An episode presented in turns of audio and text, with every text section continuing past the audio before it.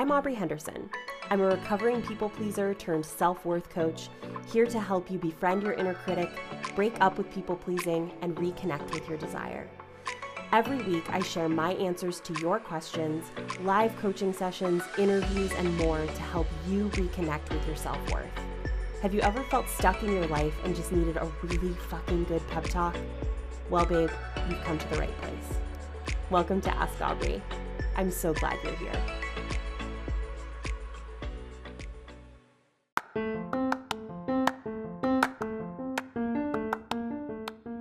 Ask Aubrey is supported by Eliza and Wyld.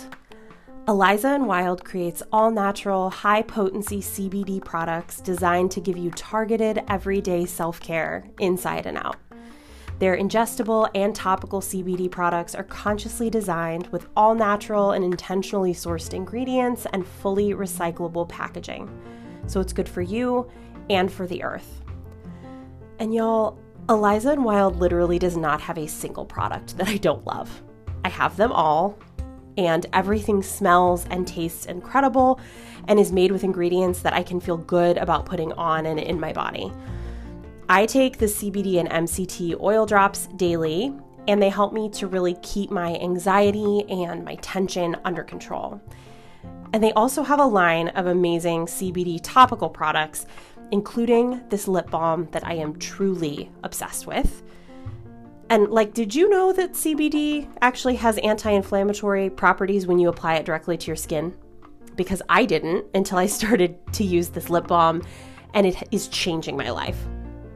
And also, it smells amazing, which we all know is really important.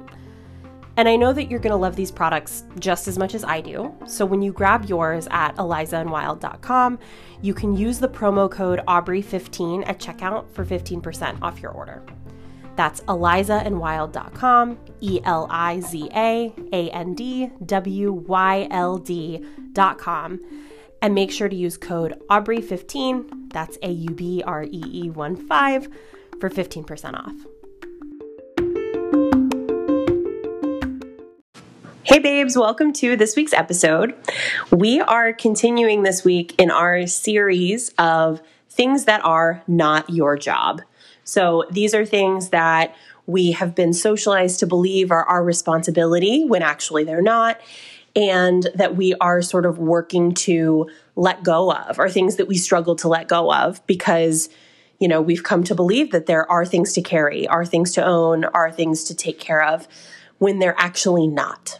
And so last week we talked about this idea that it's not your job to prove that you're worthy, that you're good enough, um, that you're lovable, that you're adequate. And this week we're going to continue and talk about another theme that came up from all of you, which is that it is not your job to fix people. And I am putting air quotes around the word fix, but you can't see that because that's how podcasts work. But air quotes because I don't think anybody is inherently broken and needs to be fixed. But this idea that you can't you can't heal other people, you can't do that work for them. And I decided this week that I wanted to have a buddy with me to talk about this and you know that it could be fun to have somebody to chat with. And as I was sharing the topics for this series with her, you know, she mentioned that these are things that she has thoughts about, that she's interested in talking about. So I'm really jazzed to have who the person who is perhaps my most consistent podcast guest, which is my wife, Laura. Was consistent because I'm convenient. Always here. It's not can't o- escape me. It's not only that, but it's not not that. Uh-huh. Uh, makes me feel loved. Either. You're uh-huh. so loved. You're uh-huh. so loved. So, yeah, this is what we're talking about today. This idea that, you know, and you might remember I sourced these sort of themes from folks on Instagram. Oh, and you have an Instagram? Shut up. and so these these themes came from folks who you know kind of submitted the things that they are working through and this was a big one for people um, and I think it's really interesting. This is something I mean, I personally have struggled with. I don't know. Would you say that you've struggled with this? This idea that you feel a responsibility to like heal people or help them get better or fix them or, you know, whatever the verbiage may be? Have a project. someone's a project that you're working on. Oh, yeah. Yeah, I've had that. I've been that. hmm You've been that. I don't know that I've been somebody else's project, but I've been the person who has projects. You know, Like thinking of other people as as a project. Yeah. My responsibility.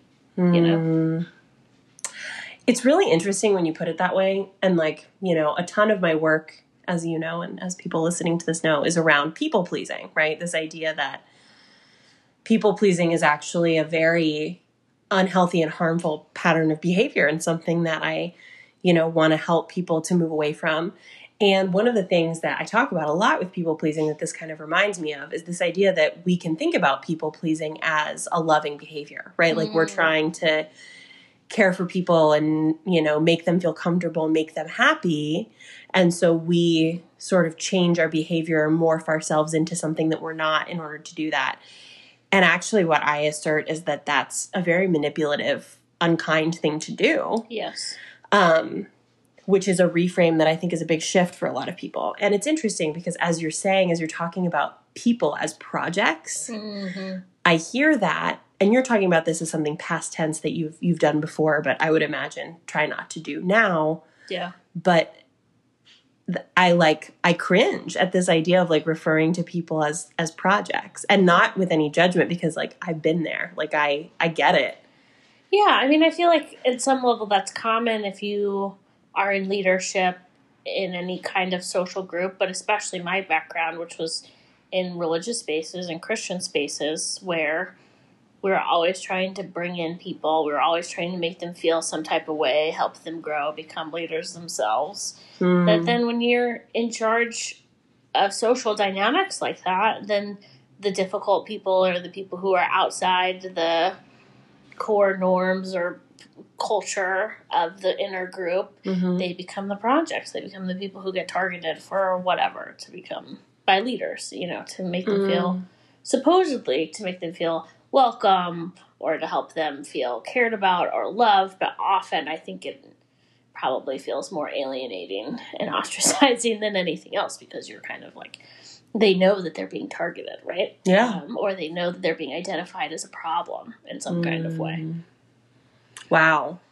I mean, that is, and we've kind of talked about that before, but never quite in this way. This idea that, like, and I felt this too as somebody who's, and we've talked about this, as somebody who's been kind of the like token non believer in religious spaces. And I don't feel that anymore as, like, you know, now you and I play leadership roles in a church that is very, very progressive and very much like kind of created to not not be that but in like christian spaces i've been in before as sort of this like open-minded agnostic person or whatever you know i felt people kind of like really sort of be magnetized to me as somebody who that like was a project who could be like converted to something right? And i think it's not just like in a faith context that we think about this right? I think you know we we often like i have felt that when a person i think feels like they can really help me with something that i'm not necessarily asking for help with Yes. Mhm. or you know the, and this is a thing people pleasers do as well this is a thing that people who struggle with their own self-worth and maybe overly focus on nurturing others do is that we we can be pushy and we can kind of push in where we're not being invited in Mhm. and that's i think where a lot of this gets sticky right is that we feel like oh we can i and you hear this with like people you know the stereotypical way this is talked about is like women who are in unhealthy toxic relationships with men and they're like oh i just think i can fix him like oh i just think i can you know when really like that dude is not asking to be fixed he's you know engaging in unhealthy patterns and they're his choice um I mean, that's an interesting thing, though, right? Because I think in he- in straight culture, which is something I don't understand very well for the record, but there is this like when once a man gets married idea, he'll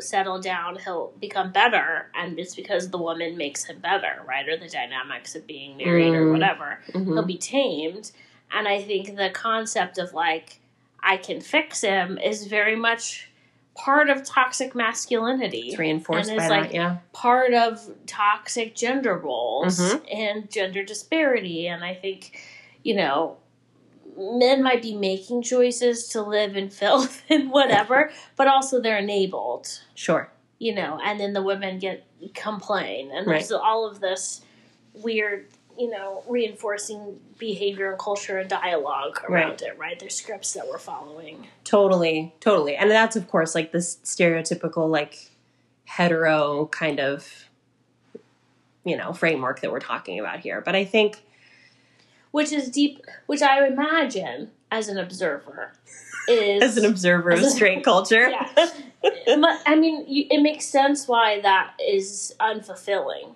right? Because you're just playing a script and you're not actually exploring who you are and mutual appreciation. Like, Right. I, I think it, it can often lead to something more shallow, right? Where Yeah. She's trying to fix the man and then the man's not flourishing.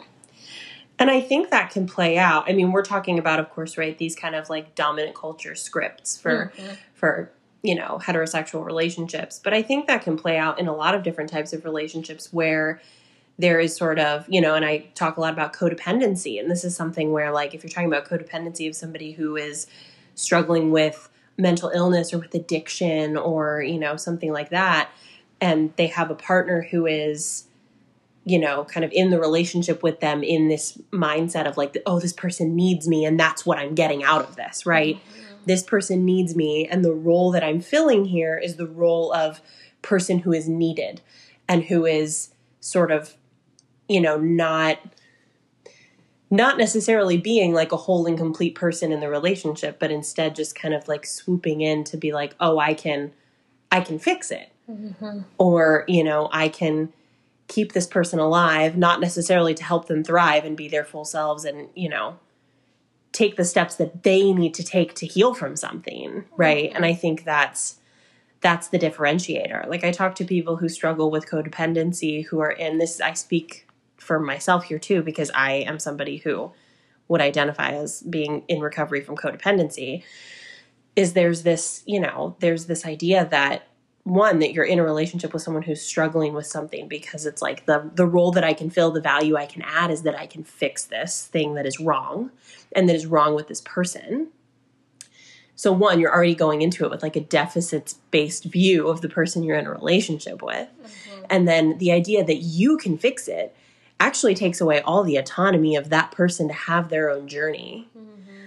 And that's not to say like you can't love a person with an addiction. You absolutely can. And I think that we should love people who struggle with addiction or with mental illness, obviously. But that the way to do that is not to believe that you are somehow the solution to something that is theirs to heal from or is theirs to recover from or their own journey or their own experience of trauma to like believe that you are the cure i think is also actually like is not selfless in the way that we you know the story we tell ourselves is that it's selfless and that it's oh i'm just a giver i'm just a nurturer when really like it's a little narcissistic It's, I mean, it's it's narcissistic. It's a messiah complex. yes Um, and it's it's completely misguided. yes Uh, because you're hoping, in some ways, that the addict replaces their substance with you.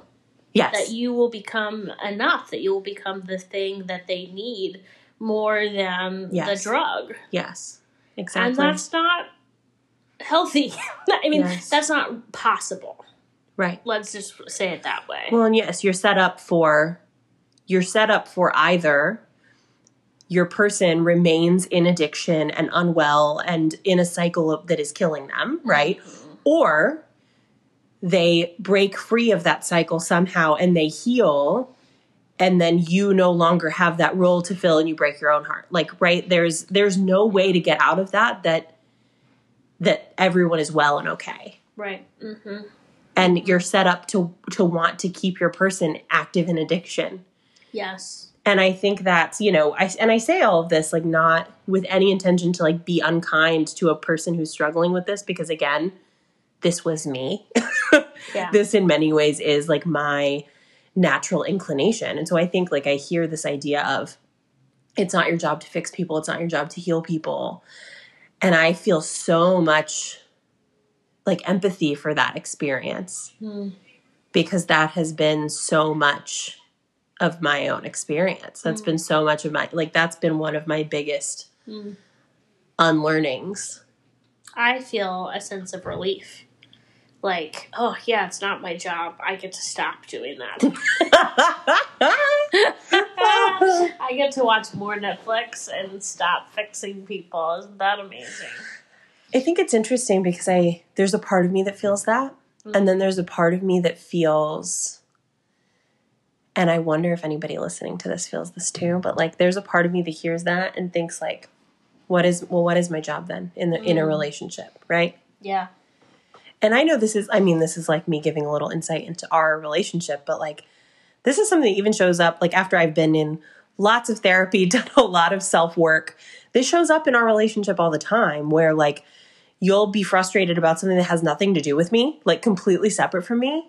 And I see that you're not in a good place or not in a good mood. And I'm like, how do I fix it? Like, I go straight into how do I fix it? I'm so sorry for whatever I did. Let me make it better. Like, you know what I And for you, that's like, what the fuck are you talking about? Like, it's not about, and that's your favorite thing to say is like, babe, I'm like, it's not about you. Yeah. And that is, that is hard. It's a hard kind of piece of programming to undo Totally.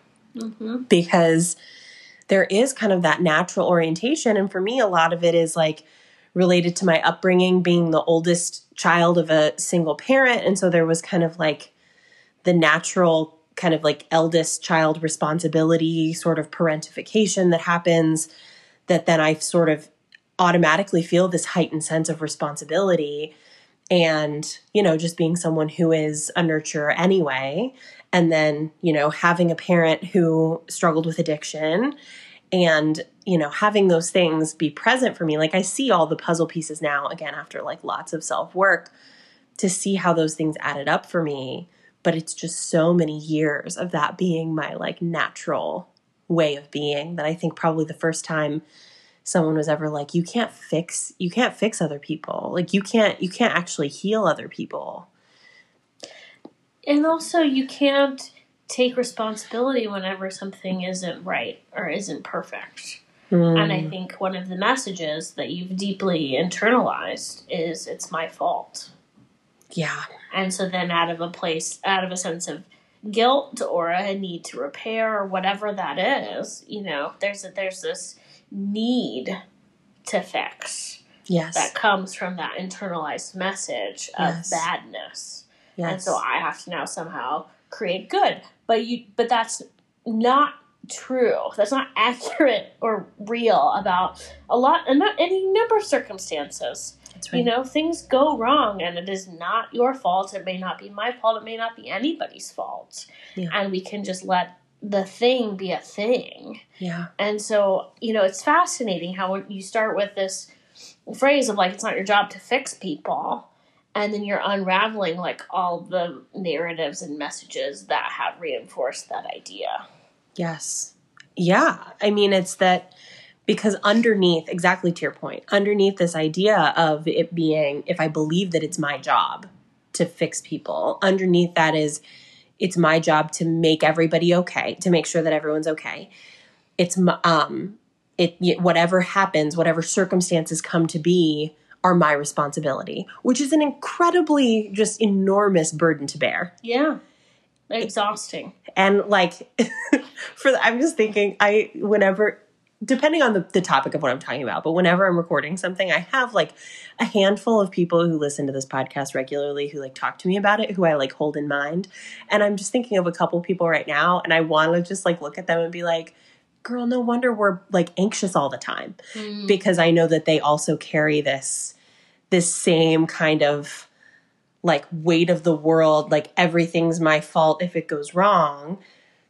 When like if I when I say that out loud that's insane Mhm. that's it's obviously not true Mhm. but it's that kind of subconscious thing that's just running constantly Mhm. that when you stop to kind of take it apart and when you stop and and say okay it's not my responsibility so let me just let it play out and being able to tolerate kind of the discomfort of that is is its whole own thing right to be able to Yeah, say it's like its own skill, really.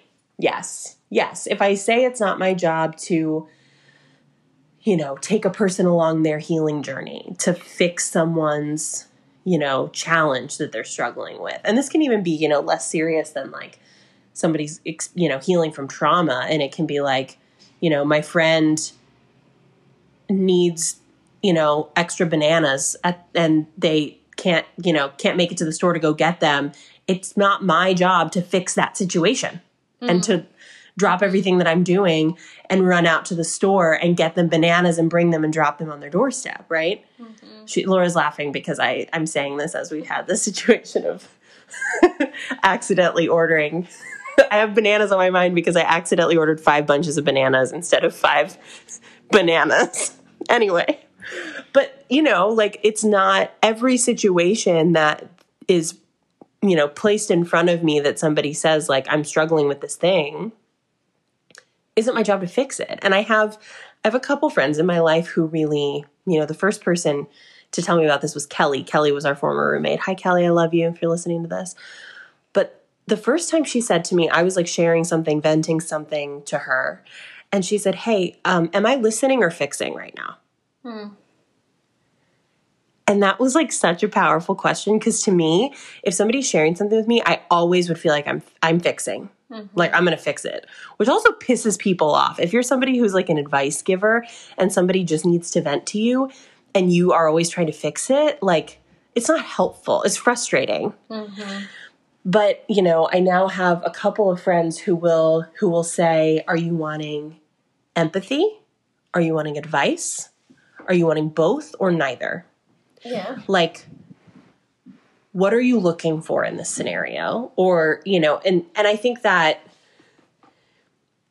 that notion just was so at the point when i heard it from kelly and i think now every time i hear it it's so refreshing to me because it was so novel right? We have this orientation oftentimes of feeling like okay somebody's presenting a dilemma i feel pressure to like to fix it to Jump like in. to jump in and fix it.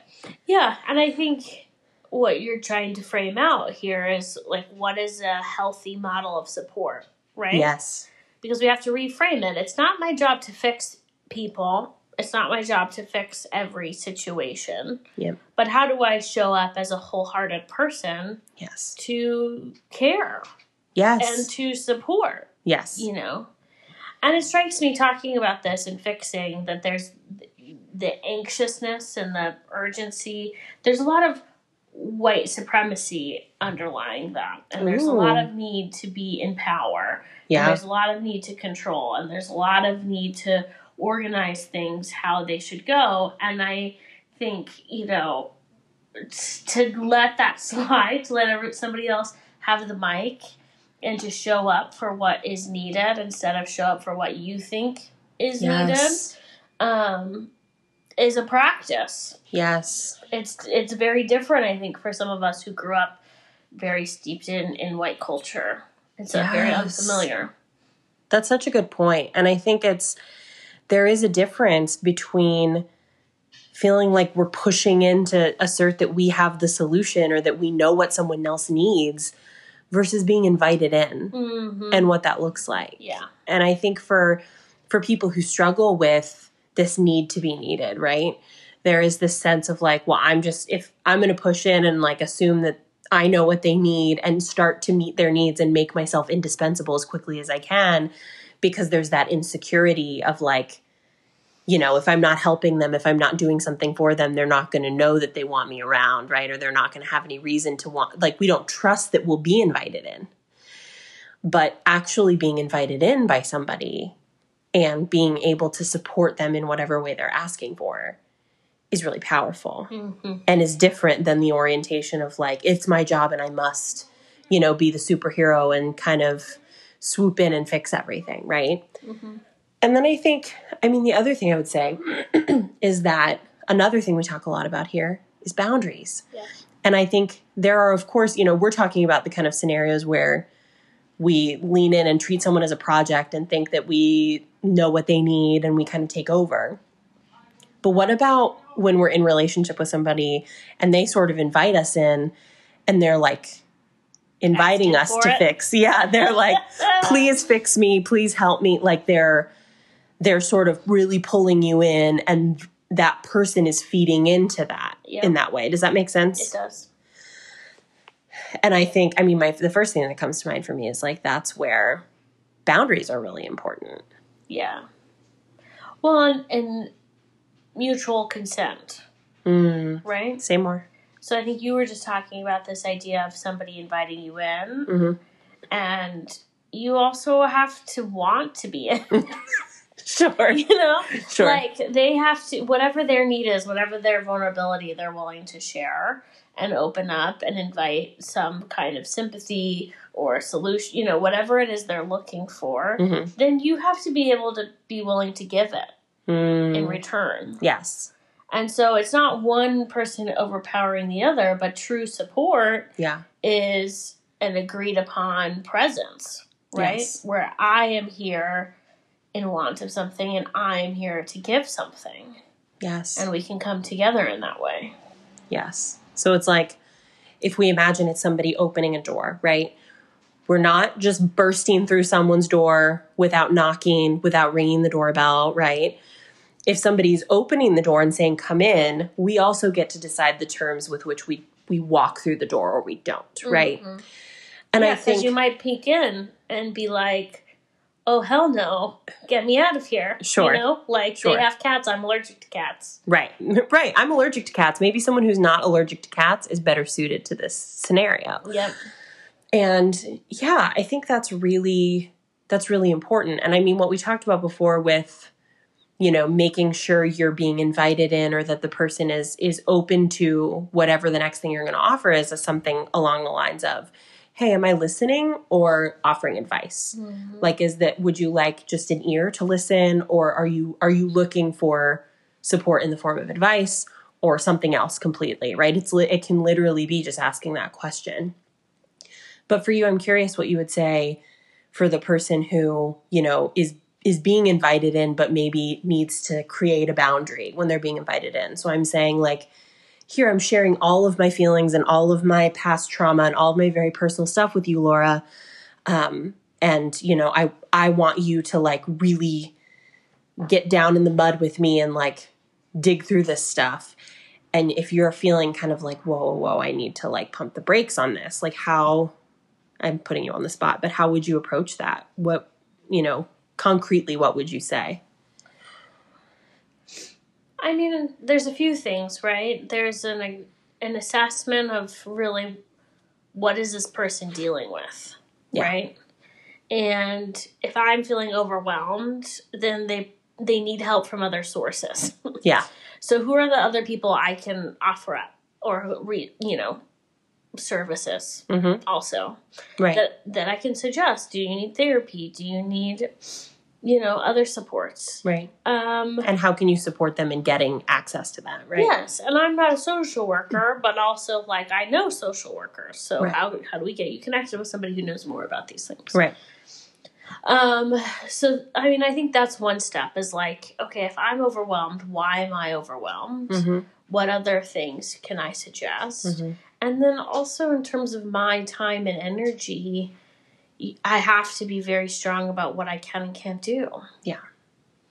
And my, you know, I think we live in a culture where people w- are so lonely mm and so desperate to connect that when you connect, you go all full thr- throttle. And like this, I, that was me yeah anytime I felt connected to any one person, I told them everything and spent hours and hours and hours telling my story to the point where now I feel so embarrassed and like, why did people let me do that? But I like, you know, overshared and got so deeply invested in several relationships because they listened to me and because I got to tell them things that nobody else Mhm. saw or heard.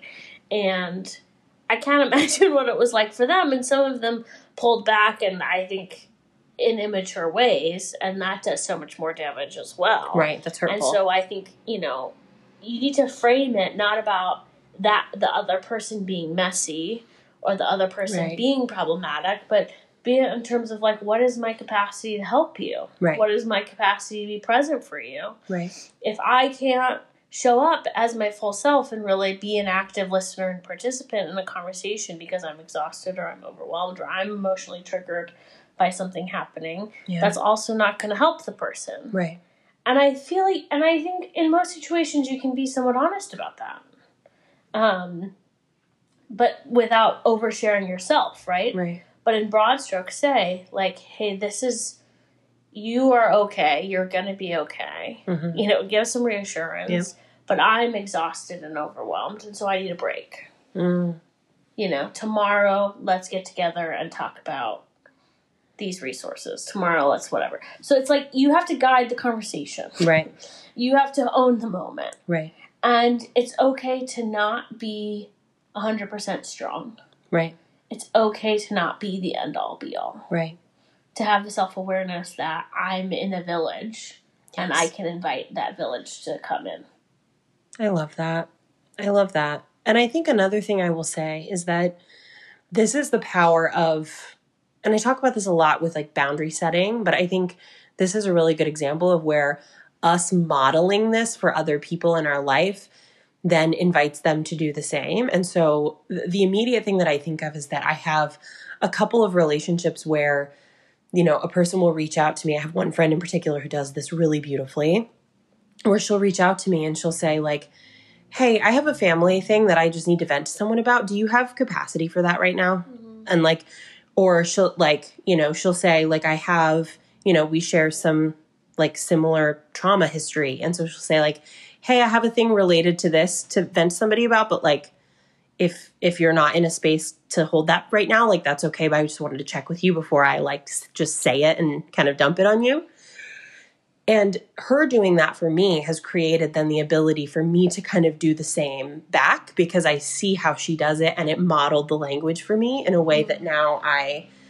am sensitive to that in a way that I wouldn't have necessarily thought to be. And so I think there's a way that we can also begin to model that to the people in our lives when we like need to go to somebody with like a topic that may be upsetting or is sensitive or is like really emotionally intense and say like hey laura i like i just need to like vent for 20 minutes to somebody about something that happened to me today. It's i don't need advice. Like i just am looking for someone to listen. Like is that something that you would be able to do? If not it's totally fine.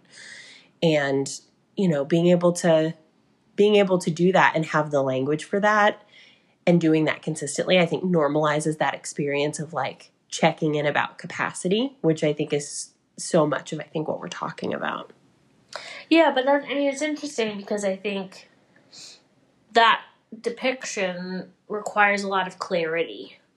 sure that's fair And I think a lot of people, when we feel emotional or when we feel stressed or whatever we're going through, yeah we don't necessarily have the ability to moderate like that. And I think, you know, that's why we're talking about being able to moderate that for somebody else, to be able to come in Yeah. and name your boundaries and claim them because the expectation is not that everybody's going to approach us in a way that is helpful sure or that is taking care of us, but that we can take care of ourselves when Yeah. we are called on for support. sure Um, and we can create a space of clarity for other people that will also empower and take care of ourselves. I think that's fair. That's fair. And I think what I'm also saying is part of part of that self-awareness and being able to moderate that for other people is also being able to have the self-awareness to do it for yourself. Totally. So I think then what you're saying is like looking back at situations where maybe you felt like you overshared or were more vulnerable than you would want to be. Part of I think being able to help others along with that is being able to do it for yourself as well and being mm-hmm. able to to kind of have that moment of calibrating that. Yeah. And also, I think as you practice it, realizing, okay, if I don't know what I need right now, the default is X. Mhm. You know, so if maybe in my feelings, I don't actually know what I need, and so that means I just need to vent. Mhm. Yeah. You know, like please don't say anything. Just Absolutely. circumnavigate to it. Absolutely. you know? well, and the interesting thing is like what we've now gotten around to is that if it's not our job to fix or heal other people, that means it's no one else's job to do that for us either. Amen. You know mm-hmm. what I'm saying? And so and that and that is all to say there is a caveat here which is that if you're listening to this and you're like a therapist or a doctor, it's totally your job. it is your job a thousand percent. But you if if that's you, you know. But I mean, but that's the thing though. Those professions have ethical boundaries. Yes. Very intense structures. Yes. You know? My therapist is on with me for 45 minutes and then she's hanging up the phone come hell or high water. It does not matter if I'm like mid snot crying, right? Like she's going to have a wrap up moment and move on with her day. Sure. Because that's what's appropriate, right? Because I, every week, she's, I have 45 minutes. Yes. And that's what Yeah. makes her work sustainable hmm is that she has those really strong boundaries. Yeah. Absolutely. And because she doesn't believe that her her worthiness as a human being is tied up in her ability to, you know, be the end all be all for you. I mean, I don't know about that. She also probably sees the therapist. I hope she does. And, um, I'm, I don't pretend to know what my therapist in our world is like, but I think, you know, I think that's the fascinating thing, right? Is that you see it in the helping professions, there is that structure because um, it's not her job to fix me, Yeah. ultimately. right. It's her job to help me along the path. That's right. Right. To be with you on that journey. hmm I love that. I love that. So I think, you know, I I would love to hear if you have any like final thoughts for a person who's listening to this and is like, yes, I'm un- this resonates with me. I'm unlearning this belief that it's my job to fix other people. What would you say to that person? I mean, I think you the practice going forward is to be able to differentiate between fix it behaviors and supporting. Mm, And what does it look like for you to be somebody who shows up in a healthy supportive posture yes, versus in the old patterns of fixing? that's right. and ha- so and to do that repeatedly and you're gonna mess up and you're gonna go back to fixing and you know all of those things Yes. that's why it's a practice That's right. but to get to that concrete place to get to the clarity is so important and everybody needs to define that for themselves in some ways I love that. And I think for me, it's part of that is recognizing that it is a practice. It's something that you have to do in partnership with the person that you're supporting. You don't get to decide what it means to fix or heal somebody else. And also that for the folks who are listening to this who have resonated with my content around people pleasing, your people pleasing will fix nobody. mm-hmm. Your people pleasing will fix nothing and that you know showing up in a way that is not authentic to who you are because you think that it is going to solve something for another person is not going to do it i promise. Thank you for having this lovely chat with me. Did i do good enough for you babe? You um here's the good news. Uh, you actually don't have to prove that you're good enough. There we go. It's not your job. Thanks. Thank you so much for listening to this episode. If you loved it, please take a second to subscribe on your favorite platform, leave a rating or a review, and take a screenshot and share it on social media or with a friend who needs to hear a message like this one.